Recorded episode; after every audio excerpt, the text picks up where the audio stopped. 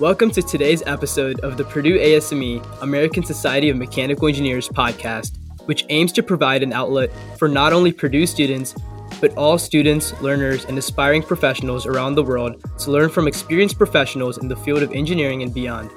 I'm your co-host Agathiya Tharun, and joining me today is your is my fellow co-host Liam Kauffman, and I'll have Liam introduce our guest today. Joining us on today's episode is Tom Costabile. Tom graduated from Manhattan, College with a BS in mechanical engineering and also holds an MBA from Long Island U- University. Tom has a rich history of leading high quality teams and companies and is currently the executive director and national CEO of ASME. Tom, we are super excited to have you on for today's episode and just wanted to extend a thank you for joining us today. Well, Liam, my thanks to you and Aggy for doing this. You know, anytime that I get a chance to talk to um, students or really anybody about engineering and engineering education uh, is a great day for me. So I appreciate that. And uh, again, I wish both you guys success with your careers. Uh, I will tell you that uh, my first time at the Purdue campus, uh, I was a freshman. Uh, actually, no, I was a sophomore with at Manhattan College in the early 70s, and we were at, at Purdue great school, uh, great tradition, and I'm pleased for both of you guys to be part of that. So, looking forward to uh, to chatting about this. So, uh, yeah, same here. Thanks for uh, joining us. Um, so, just kind of getting started, being like the CEO of ASME, what do you think you like most about your job? Well, that's a good question. You know, what I like most about my job is dealing with uh, early career engineers and students and then and that's the most fun part. It's exciting. Um, you know, when you when I can excite uh, a bunch of uh, guys and gals about engineering education, I feel like I've done my my job. And then when you look at ASME and the breadth of uh, and depth of the organization across, uh, you know, our almost hundred thousand members that we have and volunteers that we have. ASME is as good as it is because of its volunteers. I've said this a thousand times. I'll say it a thousand times more. And it's also one that I encourage all of the uh, the engineering students that might listen to this, and even the early career engineers that listen to this. It's a great way to start uh, your. It's a great way to start your education. It's a great way to start uh, your professional career. Um, the other part that I like about uh, my particular job is that I get to meet a whole bunch of neat people every day, and I always talk about mechanical engineering. Uh, by way of comparison, yesterday I was uh, visiting with a group from uh, Hendricks uh, Racing, uh, Hendricks Motorsports. Uh, we've had a, a, a, young lady there, uh, Alba Colon, who was showing us around. Mechanical engineer, um, truly an innovator in her time. Uh, 20 years with General Motors Racing and now with Hendricks Motorsport Racing. It was a great day. And all we talked about was mechanical engineering and the efficiency of, of what they do there. And then the fun of it and the glamour of it was watching and actually seeing the race cars. But not only one race car, they had four uh, of every every car that they put in a race, and the, the teamwork, the efficiency, the cleanliness. Uh, it was what engineers aspired to be. It was a great, great day. Yeah. So one of the things we uh, preach on this podcast and talk about is all the different opportunities that Purdue in specific, Purdue ASME offers. Um, but what I'm interested in are what are some of like the opportunities that the entire ASME organization as a whole offers for students around the nation, um, whether that's awards, scholarships. Uh, again, another very good uh, question. I appreciate you asking that. So ASME offers 40 scholarships ranging from $1,000 to $13,000. Um, in the past year, uh, ASME awarded over $500,000 in scholarships. And I would encourage everybody and anybody look at our website uh, about what the opportunities are there. Uh, the scholarships are open from December 1st through March 1st uh, for the uh, for the following academic year. So I would encourage everybody to take a look at those. Uh, a couple that I'll mention off the top of uh, top of my head. there's the Kenneth Andrew Roe Scholarship, which provides one graduate student $13,000 to support engineering studies. Ken Roe is an icon in the architect engineering world. I had the opportunity to meet Ken. Uh, I worked for one of uh, the competitors at Burns and Roe at the time. Uh, a great, great guy. And Ken's son, Keith Roe, is now a major part of uh, of ASME. He's former president, uh, like his dad. Um, Also, their, their grandfather, Ralph Coats Roe, was was part of it. So you can see that there's a trend there, guys. That you know, once an engineer, always an engineer, and then how do you give back to to society? Another scholarship that's great is the Petroleum Division of ASME, which provides one undergraduate student interested in the petroleum industry a $10,000 scholarship. And as you guys and gals know, that over the next few years, as the petroleum industry cha- transitions, there'll be a, a, huge, huge demand for engineers and across a wide range of, uh, of opportunities. There's also a $10,000 scholarship for students showing interest in, fields related to ASME standards and certification. Um, another great opportunity because what ASME is noted for and kind of what got me involved in it back when I was in college was standards development and understanding the, the criteria that I had to design my projects to was being developed by, by this organization. When I had the opportunity to join the organization and actually become part of the development of, uh, of standards, uh, it gave me a whole new insight into what uh, what we were doing more opportunities for me to just enrich my my own engineering experience. Uh, the opportunity to, to meet with other uh, subject matter experts and collaborate on the code um, was was op- was optimum. It also another hint to all of you listening allowed me to build my network. So today, you know, we all take uh, pride in different social media uh, applications we have. Uh, I consider myself a millennial. I won't tell you what what century, but I consider myself a millennial. And building that work network now that you're in, in college is, is huge and it pays off years from now. Um, we also offer two uh, scholarships for graduating high school seniors. Uh, and it's one that the ASME uh, Auxiliary, Lucy and Charles uh, W.E. Clark Scholarship. It's a $7,000 scholarship for students participating on a FIRST robotics team. So, another part that's on our website, but an, opportunity to look at. And then also there is the ASME Inspire, the Charles W. E. Clark Scholarship for, for $2,000. And those are for students that are pursuing an engineering degree in STEM or in STEM related uh, studies. Um, the, uh, the other part that I'll mention in, in, closing this, this question out is that um, you all should think about applying annually for scholarships. And and there, we're working on a, a way. We're in the middle of a uh, quiet phase of a capital campaign to raise more money for scholarships. Um, I, for one, uh, I despise student debt. So how can we find more opportunities to pay off the student loans and what have you? And there's much more that will uh, will follow from that. But uh, again, Liam, I thank you for for asking that question.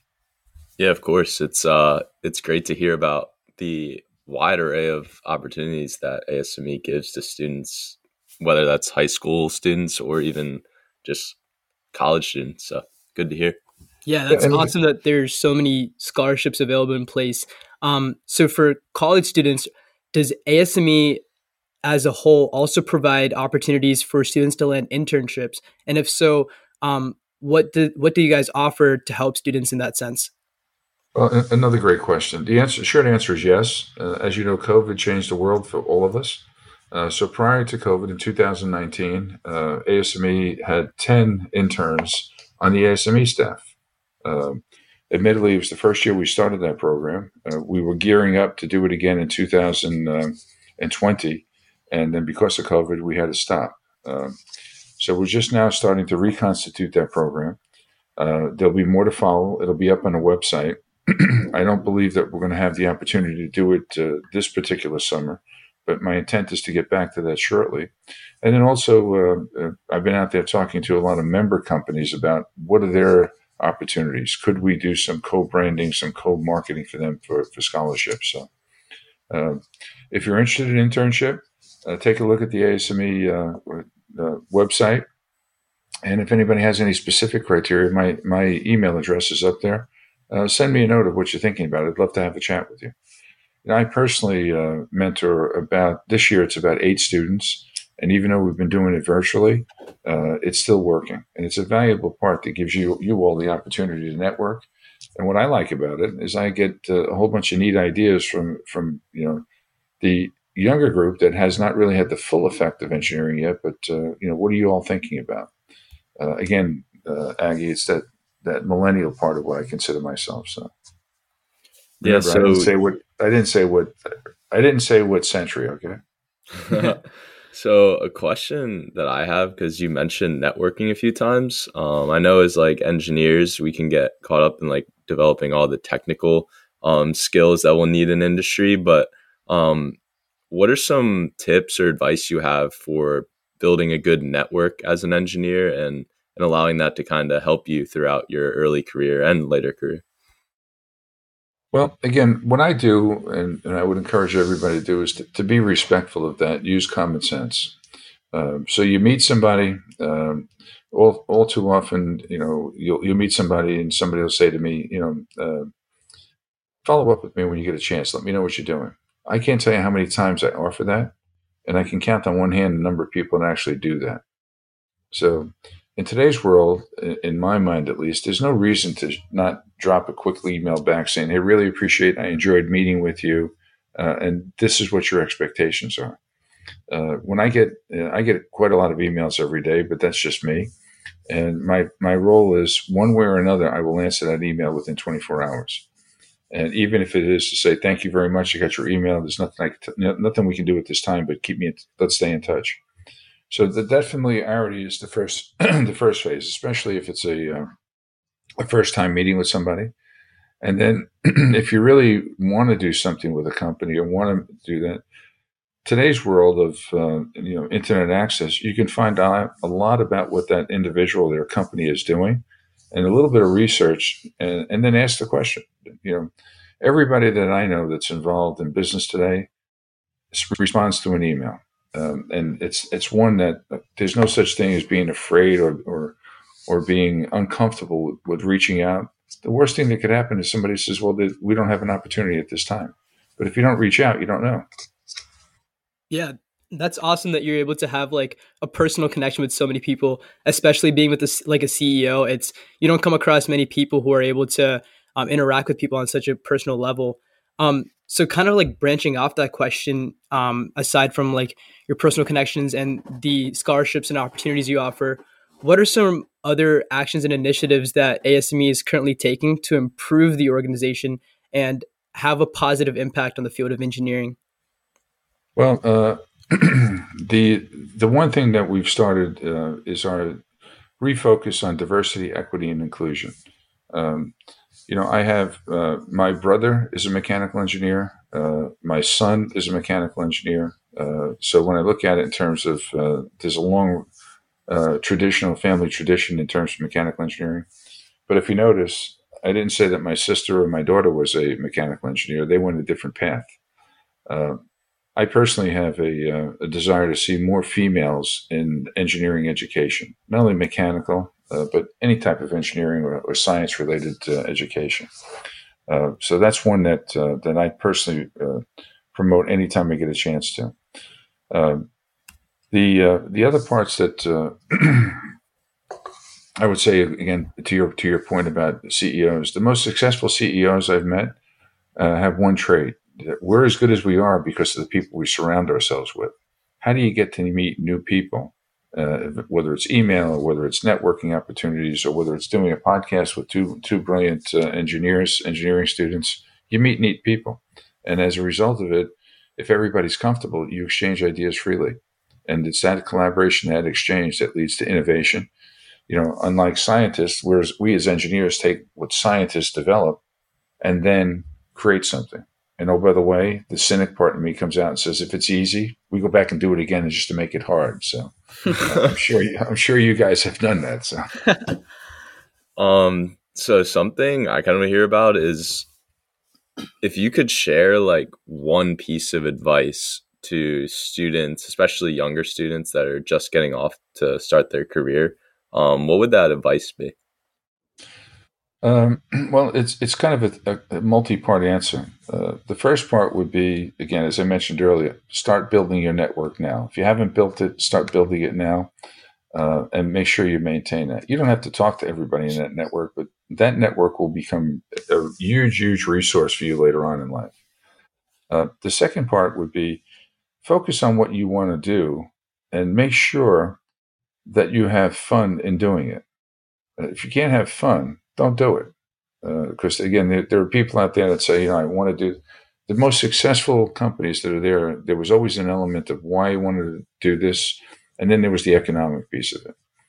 And then, you know, my third part is that I would focus on making sure that your idea or your development project or whatever you're working on has solid technical foundation and support.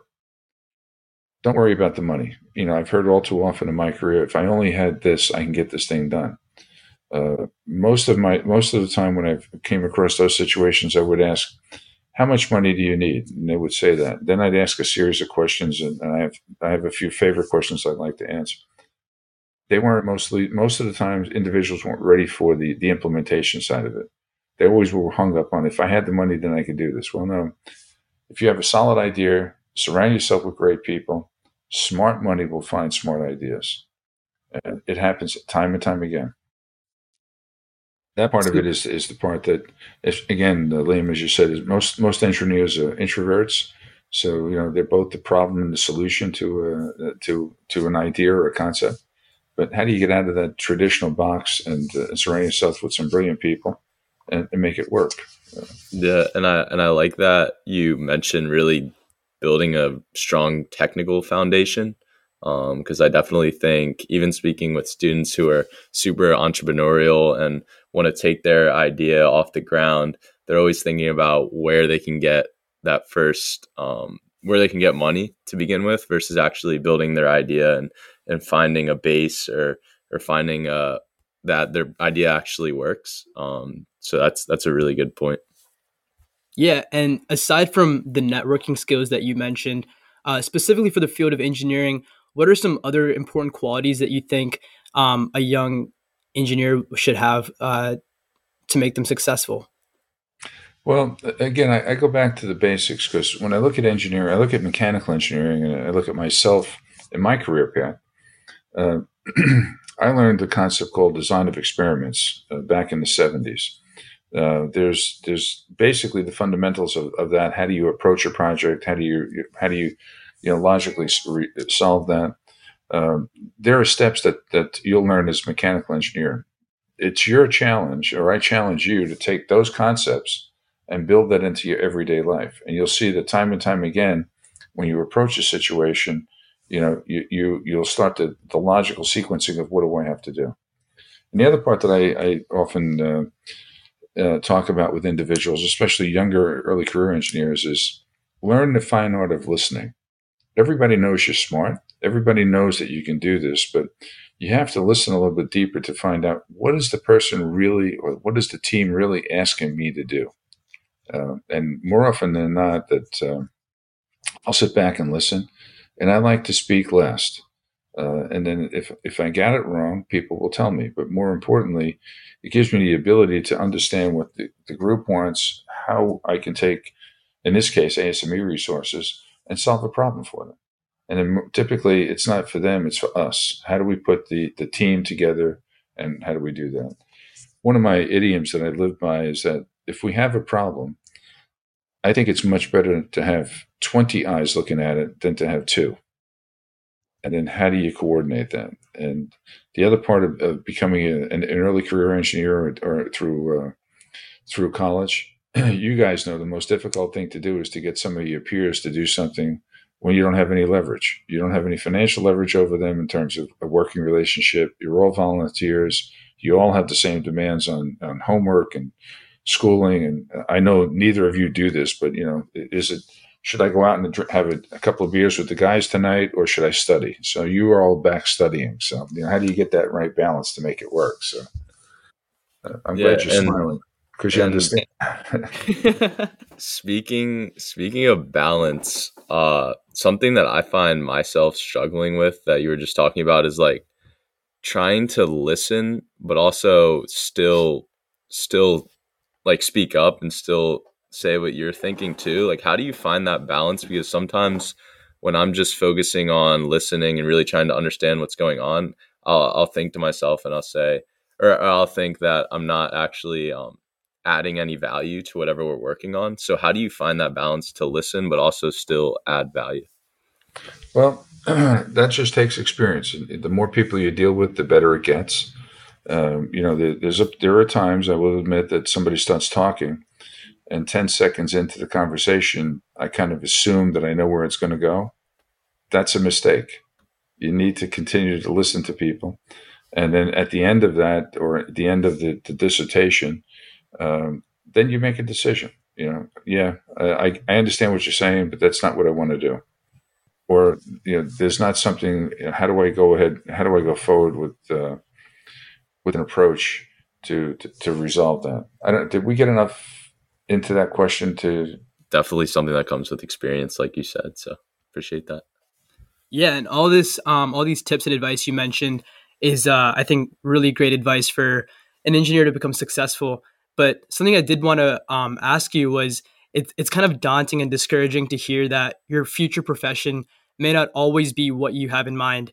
Um, according to a study conducted by the federal reserve bank of new york only 27% of students work in the field related to their major. What advice do you have for students battling these thoughts? You know, after putting in so much work to get a, a, ba- a bachelor's in mechanical engineering or um, a master's, it may feel like all of it was for nothing if you work in a different field at the end of the day. What do you have to say uh, for those students? Well, again, uh, part of what's not said in that, that statistic is are you following your dream? So, and that's the part that why did I jump out of mechanical engineering? Were you following your dream? Were you following a gut feeling? Or more importantly, the older you get, or was I following money? You know, the uh, I kid around saying that at my advanced age and where I am in my career right now, there's only three things that motivate me. And write these down, okay? Because you might forget them. And the only three things that motivate me in my my career right now are money, money, and money. Now I'm trying to be funny here, but uh, the the part that when you segue off of you know your passion to become a mechanical engineer, one of the things I and I've proven in my career is that it, you have to follow your dream. You have to follow what your desire is. So I started out as a um, as a mechanical engineer working in nuclear power plant design. I went from there to nuclear weapons, and then I went to work for CBS Television. And from CBS Television to CBS Records, CBS Records to Sony, uh, and then on and on and on. But you know, what was I doing? I was using my basic skill sets that I learned, and I was following a passion because I realized that one of the things that I enjoyed a lot, and I was getting a lot more uh, requests to do, was to be the liaison between the technical teams and the finance teams. And then, how do you put the money behind the the, the projects that we're doing? Uh, early on, design optimization uh, reverse engineering, that type of stuff to make a better product to improve the uh, the world conditions that we have today. You know, you guys and gals as, as young engineers, you've got a challenge. There's a challenge in front of all of us with the sustainable goals from the United Nations. You know, how do how do we ensure clean water? How do we ensure a proper food supply? Um, how do you ensure clean air? Uh, what do we do with uh, climate change? Those are all solutions that you all have to, to solve. And the other part that kind of begs the issue of that statistic. The jobs that most of you all will, will, are going to be taking when you get out of school in four years haven't been created yet. 50% of those jobs haven't been created yet. So, you know, what are you doing? You have to follow your passion, follow your dreams, and then figure out, okay, uh, you, I, I find myself asking two very important questions way too often. Is this something that I want to do, or is this something that I can do? Now, there's again, this is my cynic New Yorker coming out, but you guys will laugh at this. I'm convinced there isn't anything that I can't do, uh, but you know, what do I want to do? So, someplace between those two mile markers, it gives you some some pretty good advice. And if you think about it, uh, the other part too, you you start to realize quickly when you ask yourself, "Is this something that I can do?" and the answer is yes. My immediate response is, to myself has always been, who can I get to help me? Because the more people I surround myself with, the better the, the results are going to be and the quicker the, the time for solution. It happens every time. And I'm sure you, you guys can figure out, just like when you're getting ready to put these podcasts together, and with all those little colors up on the wall. By the way, you need to get a color consultant in terms of the different posted. this is actually uh, Marcus's vision board. That's good. That's good. But you know, those are the two things I offer to anybody to think about. Can yeah, I do this, and do I want to do it? That's awesome. That's uh that's great advice. Um, and like you mentioned, it's always important to like chase your dreams and follow your uh, aspirations and things like that. So, was becoming an entrepreneur or CEO something you always had in mind, or did those goals kind of change throughout your career? Uh, they've changed throughout my career. You know, I, I, always, I've always enjoyed being part of a team, and, and somehow uh, I always en- ended up being the leader of the team. Now, the leader of the team is not very much different than every other member of the team. It's just that you know you have a different job to do. Uh, you've got more coordination. You've got more uh, collaboration that you have to do. You know, you have to uh, do a lot more listening, uh, as opposed to being you know very task oriented to to do this. Uh, if I use the uh, the race car analogy in terms of you know what to do, so if you if you take a look at a race car, a race car's got probably 15 to 20 different major components that all have to work together for a very short period of time, but they have to be at 100%.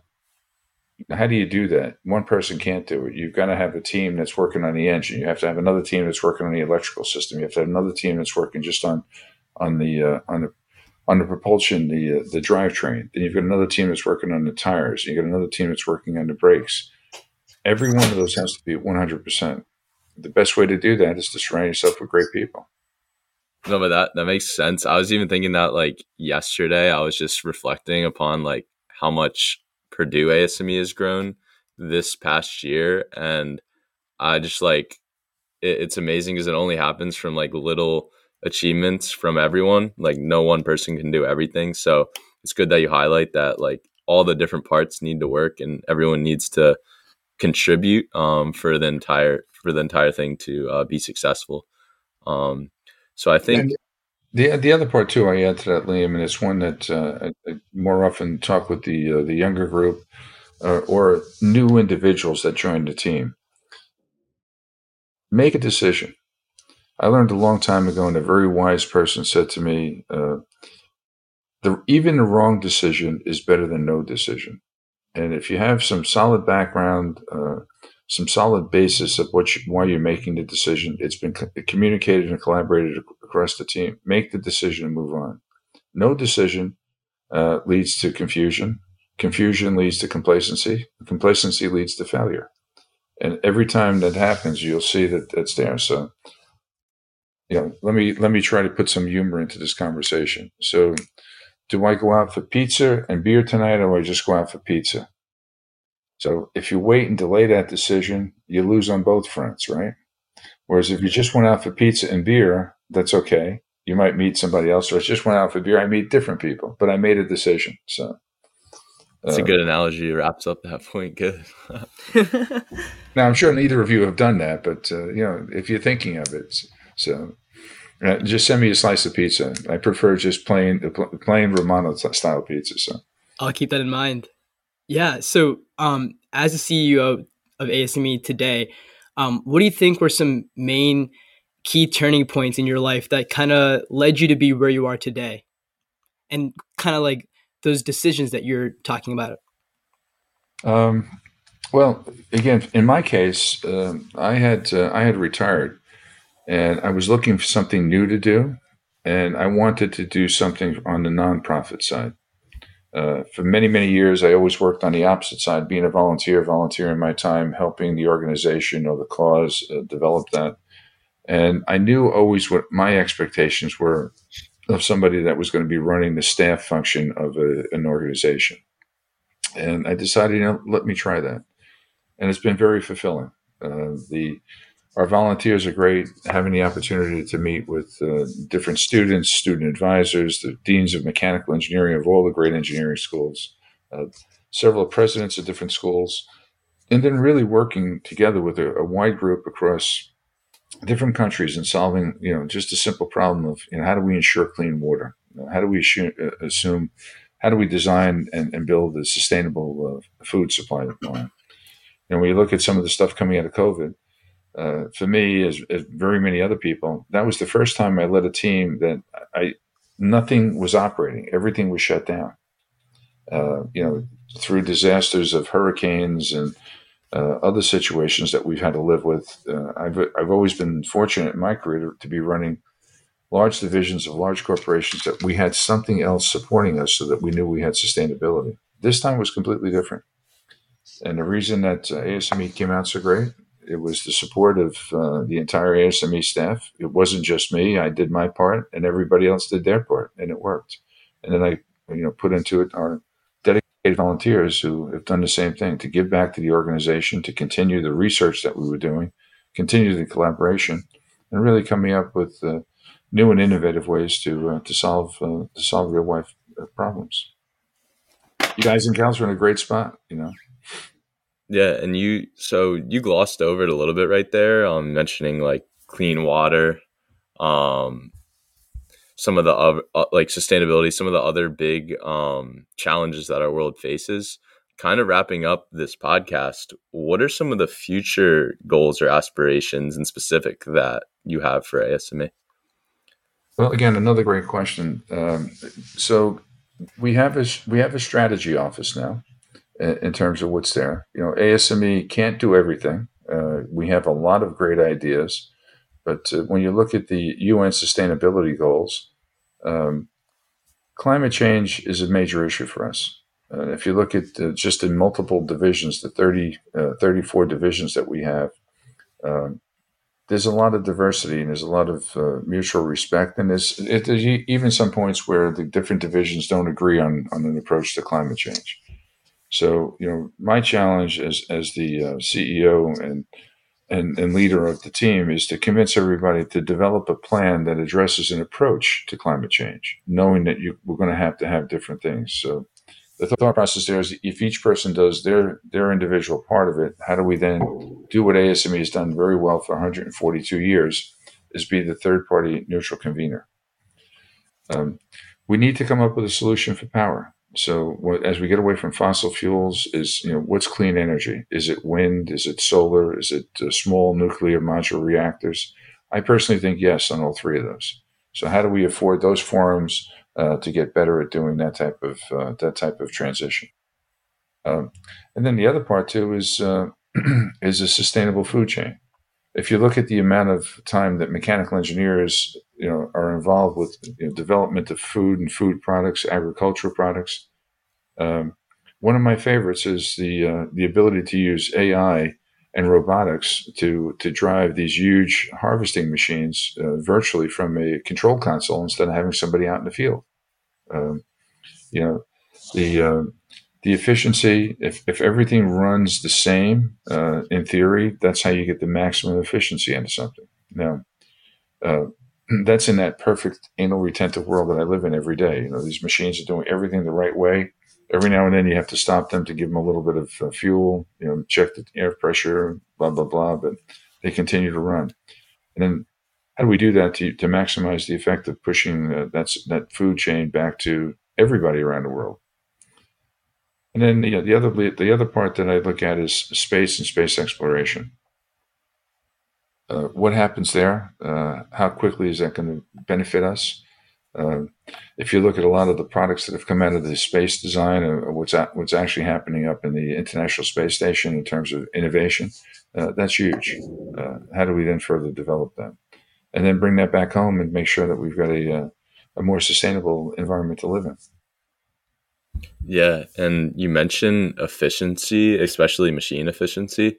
Um, that's something that I was kind of I just started learning about. Um, I'm reading this book actually all about fossil fuels and kind of the energy problem that our world faces. Um, and one of the things that I never realized is just how inefficient a lot of the energy processes we currently have are, where we only get a small percentage of actual electricity or energy out of whatever fuel source we're using. Um, so I think that's definitely one of the the big issues that engineers, especially in my generation and our generation, have to uh, work to improve upon. Yeah, and it's great that you guys are tackling issues like these. It sounds like almost nowadays no one really talks about these type of issues. Um, and given the severity of the the situation, like global warming, sustainable energy, things like that, um, I'm excited to see where ASME is going to take uh, this and how it develops in the future. It is, and you know what? We're relying on you guys and gals to help us. So the you know think about getting ready to, to, to, challenge the world in some new innovative ways. and uh, you know put the teams together to make it work. You know, Purdue's got a long-standing great reputation of doing that. Um, one of my uh, one of my first uh, supervisors at Sony Corporation uh, was a PhD from Purdue, brilliant, brilliant guy, and uh, he uh, spoke highly of the school. Uh, I, I, think you guys have a good football program there too, if I'm not mistaken. So, all right. you know that that part of it, I kid around because we're we've all been watching different sports, but you know the the sports part of the school gives the school the notoriety, and then it's the programs that you all are in that I believe time and time again that makes the big difference. So, yeah. Well, Tom, it was awesome having you on today's episode. It was really enjoyable to hear you talk to us, and we really thank you for it. Um, it was really insightful to hear about all your experience with ASME and the advice you had for all the students. Um, so, thanks again for coming on today with us. Well, you're welcome, and stay in touch uh, as we start to to travel around. As I mentioned to to, to Liam and Aggy, you guys last time we chatted.